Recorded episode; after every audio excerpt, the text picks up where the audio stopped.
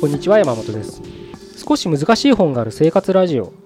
この番組は哲学書や思想書などに興味ある方が私も読んでみようかなと思うきっかけを提供する番組です。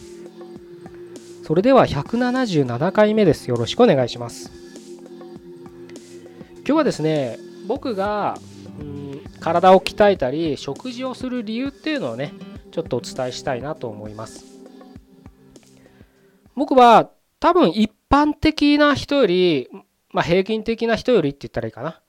あの体を日々運動してるしあのできる限りその食事っていうのも自分にできる範囲で気を使ってる方だと思うんです。でそれはねなんでだっていうふうに聞かれるとひとえにうん体が基本資本だと思ってるからなんです。あの当たり前のことを言ってると思われるかと思うんですけどそのね当たり前なことを当たり前にやってるだけなんです。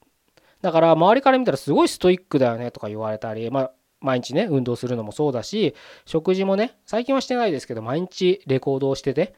あの何を何グラム取ってとか炭水化ね三大栄養素だけでしたけど、え1日どのぐらい取らなきゃいけないとか、え、逆に今日取ったそのレコードを見てなんか体調悪いなと思ったらやっぱ炭水化物の量が多すぎるなとかねそういったところで自分の体調とかねいうのをあの可視化してた時期があるのでそれ多分半年以上続けたのかな？1年近く続けたのかな？まあそういうのをね続けた結果なんとなく今はレコードしてなくてもあの食べ過ぎた時とか食べなさすぎた時とか何が足りないどうすればいいっていうのがなんか感覚的に分かるようになったのであのすごくあの時期は良かったなと思うんですけれどそういった話をするとすごいやっぱストイックですねなんて言われてね。あの言われた言われることがほとんどなんですけどただ別にね僕はストイックにやってるつもりじゃなくてさっきも言った通り当たり前にしなきゃいけないことだと思ってやったんです。あの少しね話が変わるように聞こえるかもしれないんですけど人の気持ちってわからないですよね。心とかね。内面とかね。人は内面だよ。外面じゃないよとか言う人多くいますけど内面って分かんないじゃないですか。目に見えないものですよね。でも外面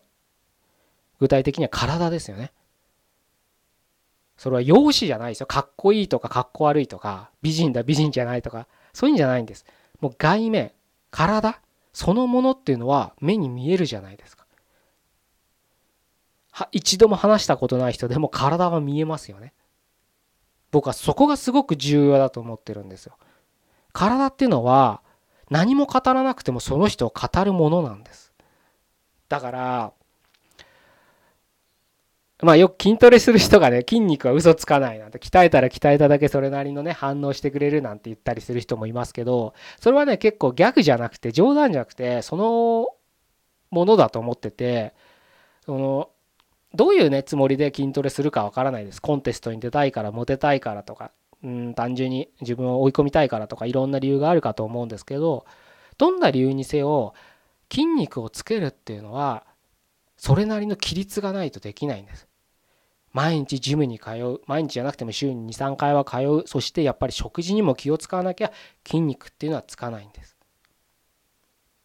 もしあなたが女性だったらまあ筋トレあんま筋肉つけたくないって人が多いと思うんであのモデルあの芸能人でもいいですスタイルいい人いっぱいいますよね。ああいう人たちを思い浮かべてもらえればいいんです。綺麗だなぁなんて思うかもしれないですけど彼女たちもすごく努力してるんです。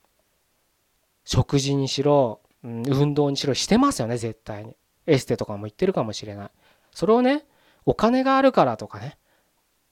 言ってる人もいるかもしれないけど違うんですよ彼女たちはお金がなくてもやるんですよそういう人は。逆にお金があってもやらない人はやらないんです。運動しない人はお金があってもしないんです。エステに行けるのにお金があっても行かないんですそういう人は。結局自分の中に規律がないとああいった美しい体型っていうのは手に入らないんです。筋肉も自分の中でちゃんと何かがないと作れないものなんです。だからその人なりっていうのはわかんない性格がすごい悪いのかどうかわからないけどその体っていうのはやっぱり嘘つかないんですもちろんねあの同じ筋肉つけるでもなんかあの人なんかななんて思う人もいるんですよね。まあそれはねあのまたちょっとちょ違う話になるんであの内面の話にもね関与しなきゃそういった話はできないんであれですけれどでも外見だけ今日のテーマで言うと外を見ただけでもやっぱりその人のうんや日々やってることっていうのは分かるんです。すごく偉そうに自己啓発的なことを語ってるやつがなんだろうな外見がねそれとは真反対なような外見をしてるやつ とかはやっぱりそんな人の話って説得力ないですよね。うん。いや食事がどうで体を鍛えてってやつが超メタボで顔色色も悪くてなんかヨレヨレでみたいな人だったらいやいやお前がまずそれやれよみたいなダイエット語る前にお前がしろよみたいな話なんですですよね。でその体っていうところで今筋トレを話しましたけど食事だってそうなんですよね。あの毎日コンビニ弁当をね食うなとは言いません。あのそれこそスーパーのお惣菜だを食うなとは言わないです。それこそ肉体労働とか忙しい人っていうのはやっぱ料理する時間っていうのがやっぱ物理的にないはずです時間的にねないはずですから、うん、そういった食事をね、えー、取ってしまうっていうのはしょうがないと思うんです。ただそれを毎日食うなって言いたいんです。休みの日は自炊したりもしくは体にいいものを買いなさいそうすると体っていうのは正直でいいものを食べたらいい反応をしてくれるんです。絶対に。それは保証します。ただそれに気づかないだけなんです本人が。悪いもの食ったら悪い反応起きてるけど本人は気づいてないだけなんです。なんか肌荒れがすごいなとかね、うん、便秘がすごいなとか、うん、なんかいつも気分が沈むななんて。それは食事のせいかもしれないんですよ。というか食事が大きな気にしてますよ絶対に。思考っていうのは体があってでき作るあのやるものですから。その体が悪い状態だったらいい思考なんて生まれませんから絶対に。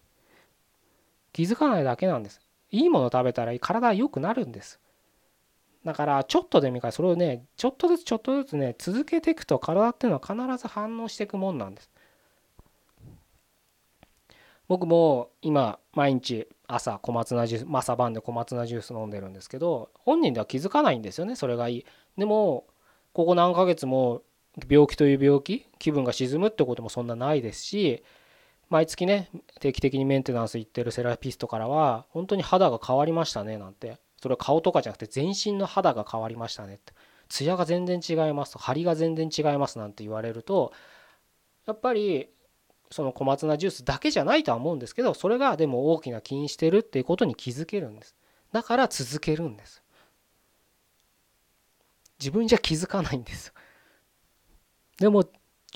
そう言って定点観察したらそういう変化っていうのは必ず訪れてるんです。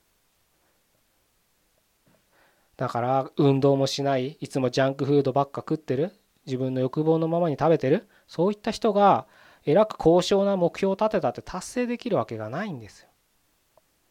月に100万円稼ぎたいだったら月に100万円稼ぐ人たちがやってるような食事を食べてみたらいいんです。運動したらいいんです。まずはそっからが先決なんです。まずは体を整えることが先決なんです。もう体がボロボロなのにそんなね高尚な目標なんて立てたってダメですよ。まずはもっと現実的な目標から始めるべきです。体重を痩せるとか、毎日運動する、週に土日は必ず運動するっていう自分ができるところから始めないといきなし会社を辞めて月に100万円稼いで幸せに生きるとか言ったって意味わかんないんです。やりがいを見つけるとか。自分の人生を通してあの打ち込める仕事を探すとかね。そんな探す前にまず体を整えろって話なんです。それができなかったらできないから見つけられないんです。ぜひね、そういったところをきちんと考えてほしいなというふうに思って今日こういう話をさせていただきました。